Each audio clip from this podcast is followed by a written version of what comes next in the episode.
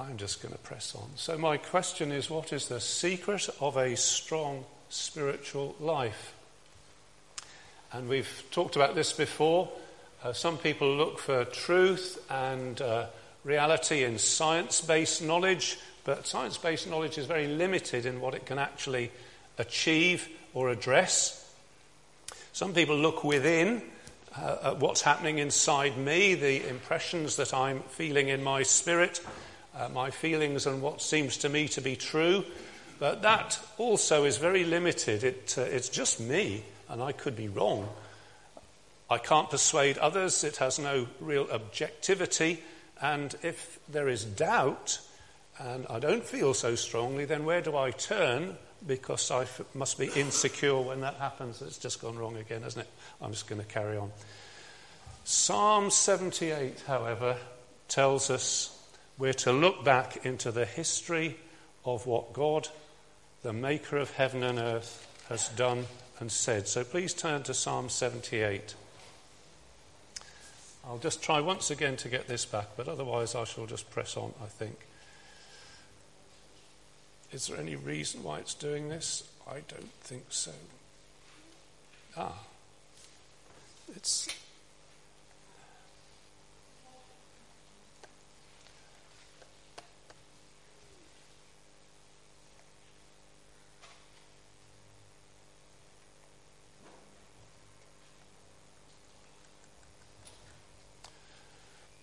So, what I'd like us to do this morning, we've been looking at this psalm for three sessions. I'd like us to look at the way it relates to Jesus Christ in the New Testament, and particularly the gear change at the end in verse 65, where it says, Then the Lord awoke us from sleep. He beat back his enemies, he put them to everlasting shame. So, something seems to change at the end of the psalm. So, what I've got three things, and they may or may not stay up on there, but number one is a provoking challenge. So, I've got a little picture of a provoking challenge. Number two, a heavenly provision. So, I've got some bread there. And number three, a competent guide. So, there's a shepherd leading his sheep. So, there are going to be three things, whether or not they're on the back there a provoking challenge, a heavenly provision, and a competent guide. So let's just remind ourselves before we get into that a little bit about the psalm. It's the longest of the second longest of the psalms. It's addressed to people. It's not addressed to God. It works by saying you need to go back to history for the spiritual life. It says you don't look to science, you don't look inside yourself, you go back to the history of what God has done and what God has said it gives us, it says, the history, verse 4, of his praiseworthy deeds. And in fact, I think it's going further than that. It's saying, if you want to know who God is, this, uh, this, this is his, his fingerprints, really. It's how you can tell who he is. He's the God who does things like takes his people out of Egypt, leads them through the desert, and feeds them in the desert. He enables them to cross the water, and he feeds them in the desert. The psalm also tells us about the typical responses of the human heart, and it's rather a, a sad description. It says uh, they, were, they did not trust in God, they forgot his deeds. Uh, the men of Ephraim, though armed with bows, turned back on the day of battle. Verse 9. Verse 32 In spite of this, they kept on sinning. Verse 17 They continued to sin. Verse 56 But they put God to the test and it's a withering description of the typical reaction of the human heart. It's not being anti Semitic, it's just saying that this, this particular nation, like a test bed to show what all people are like uh, when they're given privileges by God, it's uh, an, ingrate, an ungrateful reaction. And the aim of the psalm is to produce faithful obedience in each new generation. And you might have remembered the bit at the beginning where the fathers tell their children, and then the children tell their children, the children tell their children. Verse 6 so that the next generation would know them, even the children yet to be born, and they in turn would tell their children. Well, that's the plan, and that's what the psalm is aiming for, but it, it, there's a sad disappointment generation by generation. And of course, as it goes on from one generation to a generation, that includes us. Uh, we've been taught things and we are to teach them to the next generation. And the question for us is what will, how will we react? Will we be stubborn and rebellious? Or will we learn and not forget and be obedient and grateful? So the psalm has a very uh, punchy application to us today.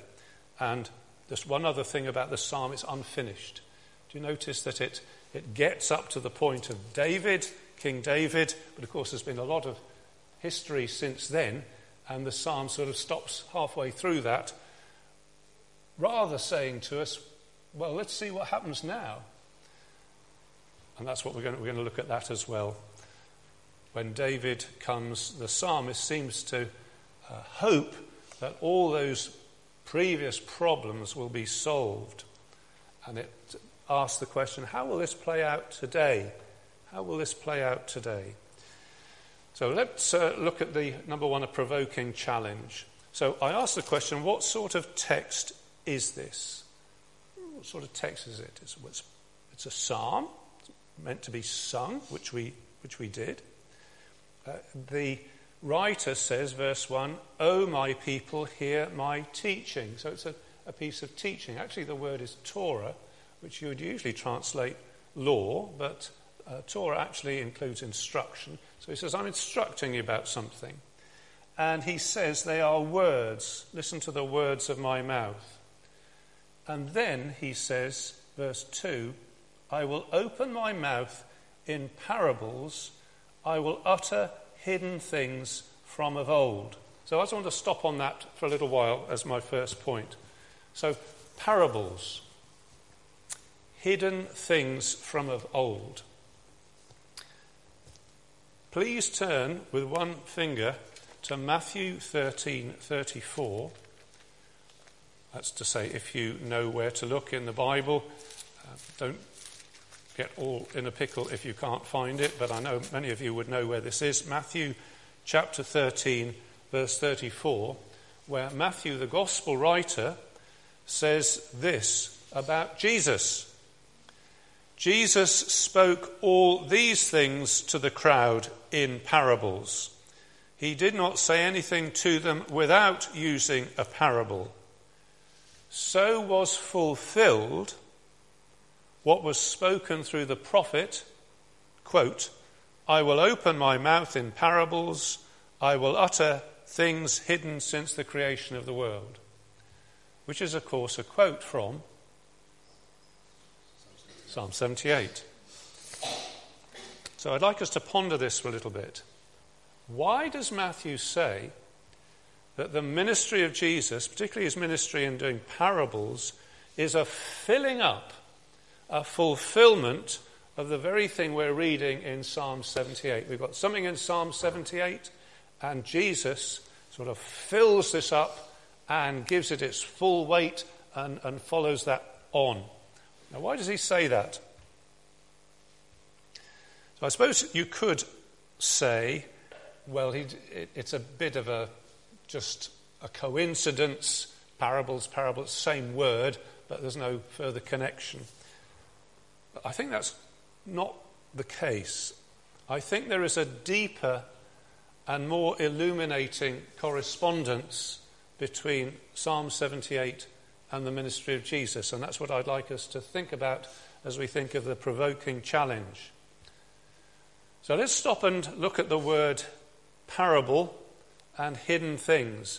Well, the word parable in, uh, in the original, it, me- it can be all sorts of wise sayings. So uh, the, the, word could be proverb, parable, proverb, uh, riddle, uh, and the, the word for hidden things is often paired with it. They're very similar. So the word for parable is used for the Proverbs in the book of Proverbs of Solomon. Same word. And some of you will have read the book of Proverbs, and you know that it contains wise observations, wise advice, and things like that. So, all words and this includes words in the Bible, have got a range of meaning. You can be over the left hand side, over the right hand side, or somewhere in the middle, and it has a range of meaning, and it can mean just wise sayings like a stitch in time saves nine. Early to bed, early to wise, to rise makes a man healthy, wealthy, and wise. However, it, ha- it can have a meaning over to one side, which is a negative meaning. And in Jeremiah 24 29, and in several other places as well, proverb, parable, I think it's mashal in Hebrew, it says, let me read it to you 24 29. This is one of the Old Testament prophets. He says, I think it's 24 can't be 29, can it? It must be 9. I will make them abhorrent and an offence to all the kingdoms of the earth, a reproach and a byword, an object of ridicule and cursing. So let's re- retranslate that from the authorized version. I think a reproach, a proverb, a taunt.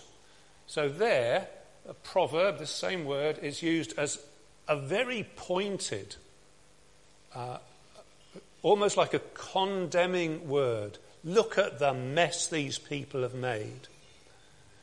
I can't think of a, an English proverb that would be quite like that. But uh, this is a taunt, you know, a sort of word in which you go, yeah, yeah, yeah, like that, and you, you, you um, it's an insulting, uh, perhaps a taunting word to, to say, look at the mess you've made of this. And you can use the word proverb for that. A very negative word. A slogan used for warning and doom and, if you like, condemnation. That's how it is in Jeremiah. I'll make it a byword. So, in English, byword would mean a word that you, you, you, you try and avoid. Yeah? Fools rush in where angels fear to tread. Yeah, that would be a, a warning type proverb. And the word hidden things, well, I don't know whether the hidden sets us off on the wrong track, but it's a very similar word. Uh, is the same word that was used of Samson and his riddle. Do you remember? Out of the strong comes sweetness, isn't it? Something like that. And out of the eater comes something to eat. And do you remember that was a riddle? It was something they, he, he, the, his hearers couldn't solve it. Do you remember what the solution was? It was a lion's carcass, wasn't it? In which some bees had made their nest and were producing honey. And uh, nobody could get that. They thought about it, they couldn't get it. It was a hard saying. Uh, so Samson's riddle was that one. And the Queen of Sheba came to ask Solomon this same thing. Do you remember she came to ask him hard questions? Uh, and he amazed her by his wisdom. So these, this is the realm of these two words. Uh, the first one, if you go right over to one side of it, it can be a, a warning word, a byword. And the second one, a hard question, something to really get your head round, something to puzzle you, make you think. And the, the psalmist says, That's what I'm writing. I'm writing some words that are challenging. And in a sense, they're condemning because they say, look at the mess your forefathers made of this time and time again. They're quite a, a provoking challenge in this parable or proverb. And the writer takes the past and challenges the people of the present with the things from of old. And he addresses this to people who are very likely to fail spiritually. I think that's something that we learn from this. He's saying to these people, I am not at all convinced that you will be any better than your forefathers. So if you've got ears to hear, hear. Here's something for you to take on board quite seriously O my people, hear my teaching, listen to the words of my mouth. I've got a provoking challenge for you from things of old. It's addressed to people who are very likely to, to fail spiritually, And they are words of strong challenge, in fact. It's not just teaching history, is it? He's saying, look at history, but jolly well learn from it.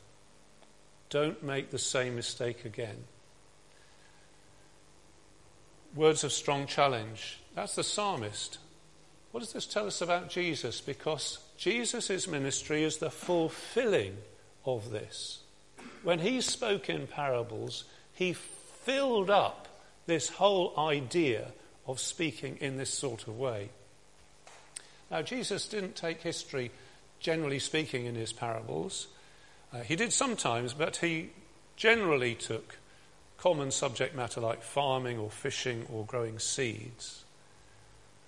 But he too was speaking to people on the verge of appalling spiritual failure. I think we only pick that up uh, as we're going through Matthew. We'll be doing the parables quite soon. And that's the context in which to hear the parables. The people are on the verge of appalling spiritual failure, and he speaks to them in parables, in provoking challenge. Words full of challenge, saying to those people, Look, this is going to make you think, but it is your last chance. You need to think what's being said, you need to accept this challenge, and you need to respond in a way that you're not responding at the moment. So let's take this first point a provoking challenge. And let's take that for us too. God's word is a now word. God's word speaks to us and does something even as we sit and listen to it as we're doing this morning. We've had it read and now we're pondering its meaning and, and mulling it over together. And God's word challenges us what will you do about this today? It's a provoking challenge. Listen to, I will open my mouth in proverbs, in parables, in bywords to get people to respond. And it's the same for us today. Some of you, I know, have in your hearts every day to do what the Lord wants to do, whatever the cost of it. Some of you might not. And the parable says, don't fail. Believe the Lord, give your life to Him, put your trust in Him. From now on, do it. A provoking challenge. Number two, a heavenly provision. So I'm going to skip on down to the reference to God feeding people in the desert. That's in verse 23, 24, 25, round there. He gave command to the skies above and opened the doors of heaven. He rained down manna for the people to eat. He gave them the grain of heaven. Men ate the bread of angels. He sent them all the food they could eat. So that's, that's what it, it, it's talking about God feeding his people in the desert. If you're crossing a desert, you need two things. Well, you need at least two things. You need water and you need food. And he opened the doors of heaven and rained down manna. He gave them the grain of heaven. And it, is a supernatural and brilliant provision of food to keep them alive in the desert. I mean, what could be better? that every day God sent them the food they needed. It's brilliant, isn't it? And He sent it supernatural, a wonderful provision. And they gathered it on a day by day basis, except the Sabbath when they got two days' worth the day before. And all the way across the desert, God provided for them what they needed. God's still the same today. And although the people grumbled, and the word grumbling takes part of this, and they said, Oh, we're fed up with this, we would like Kentucky Fried or something a little bit more meaty and juicy. That just shows what people are like, isn't it? Now, this too is quoted in the New Testament, and I'd like you, if you're able to find this place, to turn to John chapter 5, verse 30.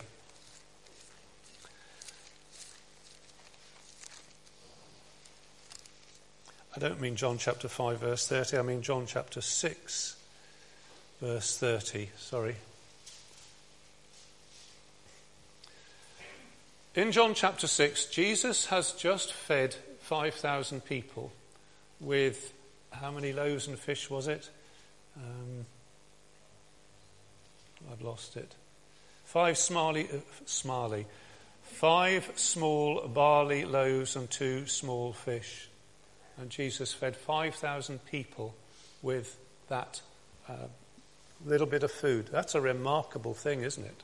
To feed people in the desert so miraculously. It sort of sets things going in your mind. And the Jews ask him afterwards in, in verse 30 uh, What miraculous sign will you give us that we may see it and believe you? Which seems a very perverse thing to ask. Jesus just fed 5,000 people, and the Jews, meaning the, uh, the Jews who oppose him in this case, uh, they say, Could you do something to impress us? He's just fed 5,000 people. I mean, this is bizarre, isn't it? Can you do something impressive, perhaps? Uh, I mean, something perhaps with food, uh, that we may see it and believe you. What will you do? Our forefathers ate manna in the desert, as it is written. He gave them bread from heaven to eat. Verse 31. As it is written, He gave them bread from heaven to eat. Which is a quote from Psalm 78. They're saying, look at what God did in the past through Moses. That was, that was something. Can you do anything like that? You know, then we'd be impressed. You see, it, it is perverse, isn't it? That was Moses. And Jesus picks up on this. And, and Derek Kidner, the commentator, says they've, they've picked up a weapon in, in this quote to try and show Jesus that he's inferior, but it's too sharp a weapon. It will cut them uh, when they're not expecting it. So let's just follow this through. So Moses gave them bread from heaven. Verse 32, Jesus says, I tell you the truth, it's not Moses who's given you bread from heaven. Well, he did, didn't he? Moses gave something vegetable. I presume manna is a vegetable from heaven. The manna gave physical life. So they're hungry, they had something to eat, and they felt stronger. It was for one specific ethnic group. It was for the Israelites only as they crossed the desert. It was time limited. You could say it's for one day, or you could say it's for 40 years, but it was time limited. And even having eaten this all the days of their life, they still died at the end. That was what that was the supernatural, brilliant provision of manna in the desert. And the Jews are saying, You can't do anything like that, can you? And Jesus says, Well, actually, let me just explain this to you. Jesus says, That was great, but this is greater. Verse 32 I tell you the truth, it is not Moses who has given you the bread from heaven, it is my Father who gives you the true bread from heaven. For the bread of God is he who comes down from heaven and gives life to the world. So let's just ponder that. This is the Father who does the giving. And the bread of heaven he gives is not a vegetable, but a person. Because Jesus is talking about himself. I am the bread of heaven. The bread gives physical life, just the same way as toast does, or bagels, or fish and chips. That's all it does. Jesus gives spiritual life. When he says he gives life, he means he gives. He means that he will he will give spiritual life.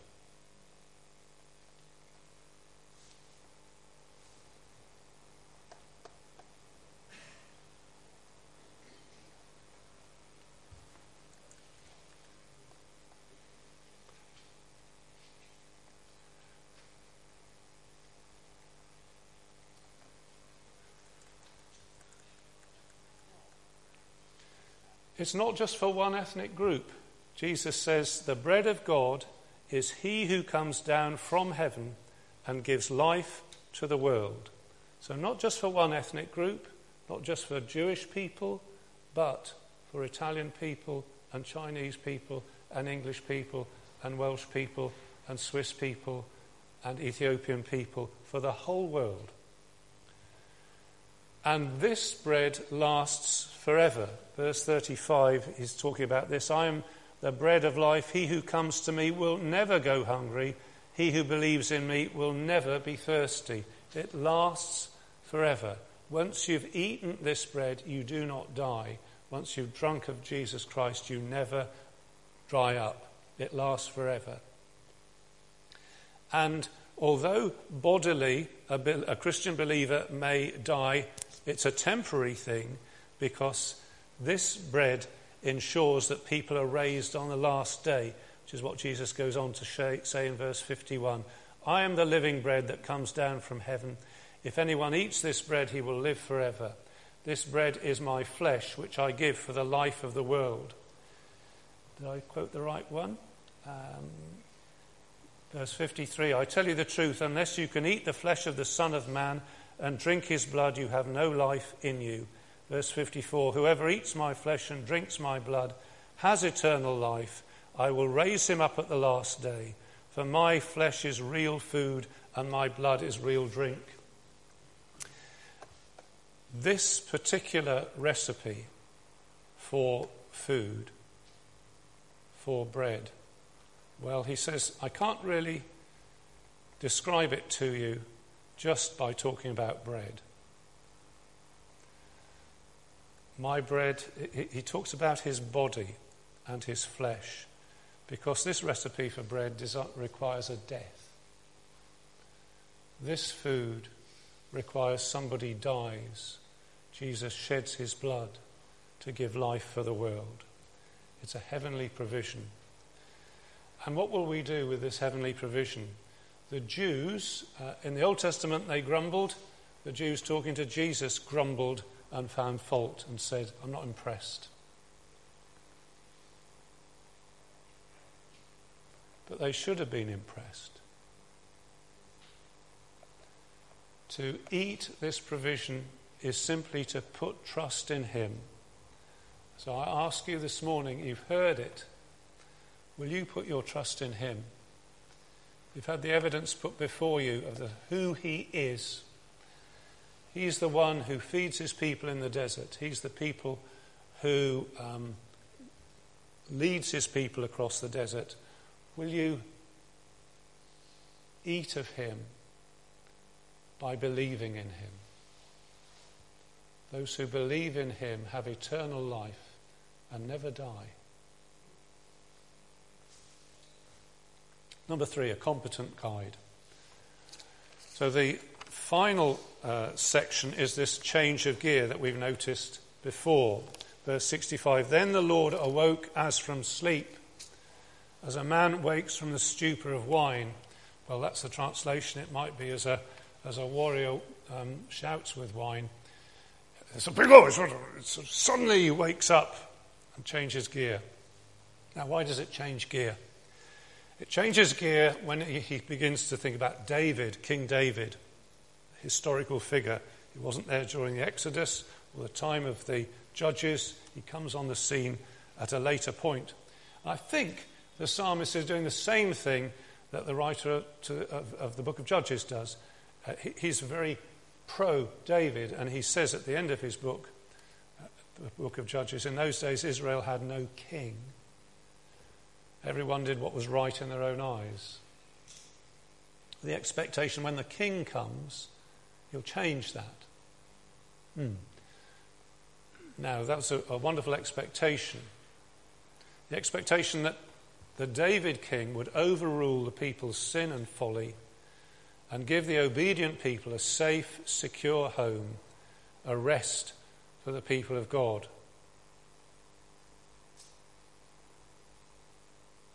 But David didn't do it. He achieved a huge amount, but he did not give them rest. He did not bring them safe home forever. He had problems with his own sin, didn't he? So it's interesting that even in the, with the failure of the original King David, I keep thinking of the exiles in Babylon who would have sung this psalm, knowing that their king had gone, they were out of the land, but they would still, still sing this psalm that God, who didn't let the people go all through those previous generations, still wouldn't let his people go, even in exile. The promises still stood, and they would still be looking forward to a David type king of whom you could say he's actually done it. And they would have sung this psalm in hope and in faith and in expectation. Now let's think about David. The David that's described here is chosen to do this. It's in verse 67. God rejected the tents of Joseph. He did not choose the tribe of Ephraim, he chose the tribe of Judah. Verse 70 He chose David his servant, and he took him from the sheep pens. From tending the sheep, he brought him to be the shepherd of his people Israel. So, first off, uh, this, we now think about a competent guide. We thought about a provoking challenge, a heavenly provision, and now we're thinking about a competent guide. And this David is chosen by God to do this.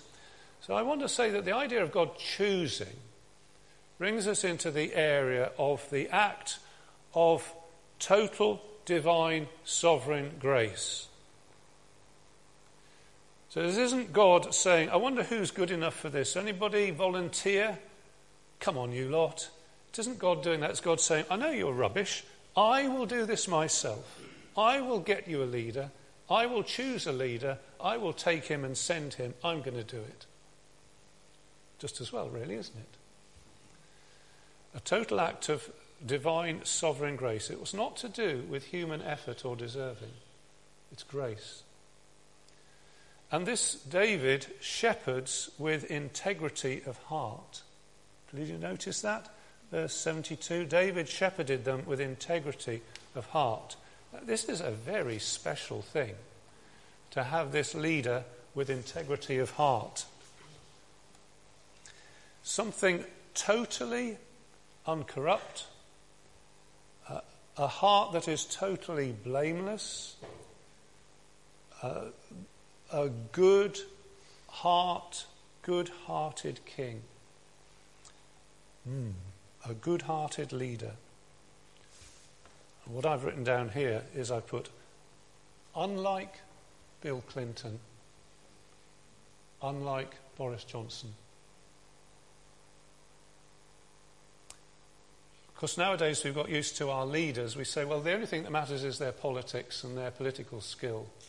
The fact that uh, Bill Clinton uh, committed whatever he committed with that poor girl who he exercised his power over, and the fact that Boris Johnson is into his third divorce and living with his girlfriend now, we say that doesn't matter, that's their personal life.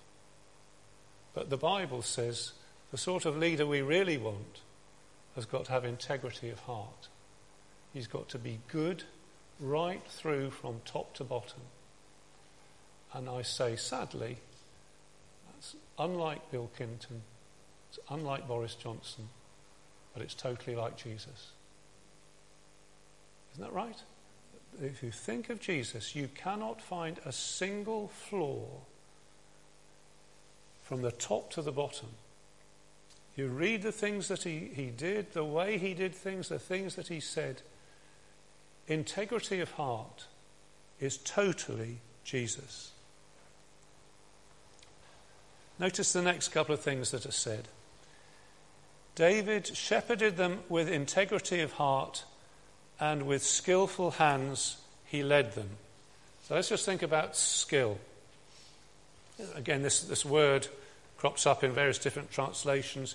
You could translate it understanding, or you could translate it wisdom. And it's a rather a, a, a remarkable word because this wisdom is very closely associated with God Himself.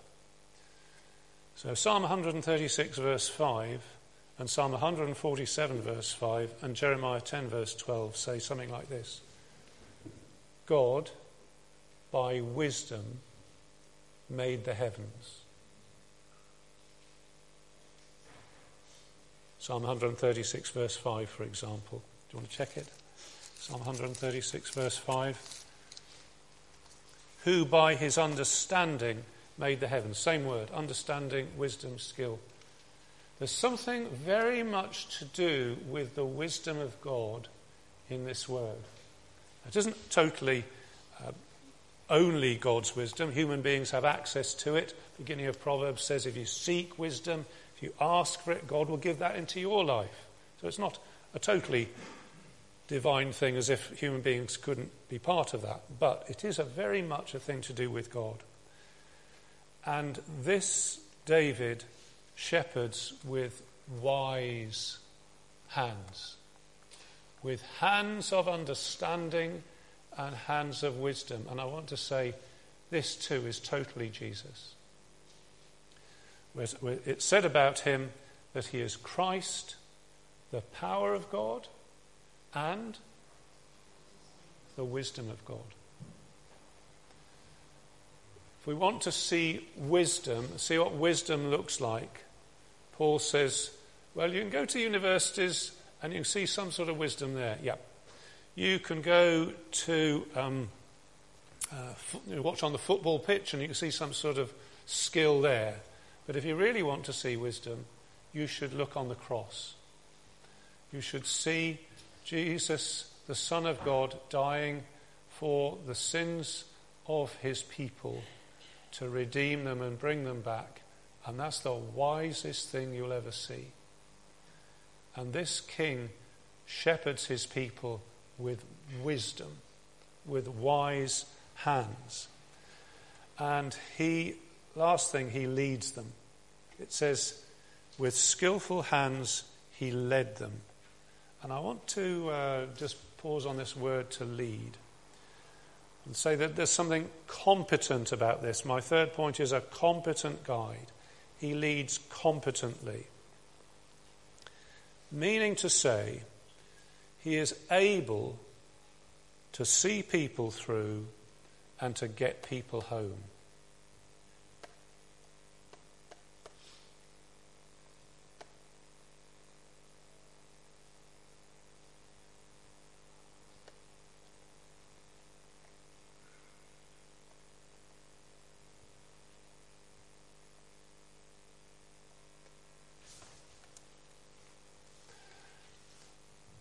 His ability to see people through and to get people home.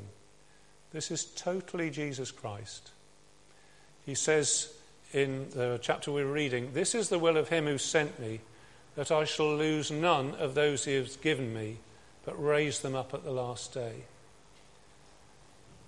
Jesus is totally competent to get his people home. So he doesn't just lead in the sense of saying, It's this way, where are you? Anyway, this was the way, anyway. He, he, he actually takes his people and makes sure they get home. He leads his people with skillful hands until they get home. No one can pluck them out of my hands, says Jesus. And Jesus, the son of David, wonderfully achieves what was expected of David, but what he himself was unable to deliver a competent guide. So, what we've looked at is a provoking challenge. Number one was a provoking challenge, something that we need. He who has ears to hear, let him hear. Something's been said. How will you respond to it today? Number two, a heavenly provision. Something supernatural and brilliant, but not actually bread that goes off, bread that spoils, but something, someone who actually gives eternal life which starts now. Eternal life that starts now a heavenly provision, a person. It seems too good to be true, but it's true. A heavenly provision. And thirdly, a competent guide. A guide who says, I can get you safe home. Put yourself totally in my hands. I'll lead you, I'll be with you, I'll never leave you nor forsake you. Even though you walk through the valley of the shadow of death, I'll be with you, but I'll get you home. I ask whether you will personally trust him and put yourself completely into his care. you would never make a wiser choice than doing that.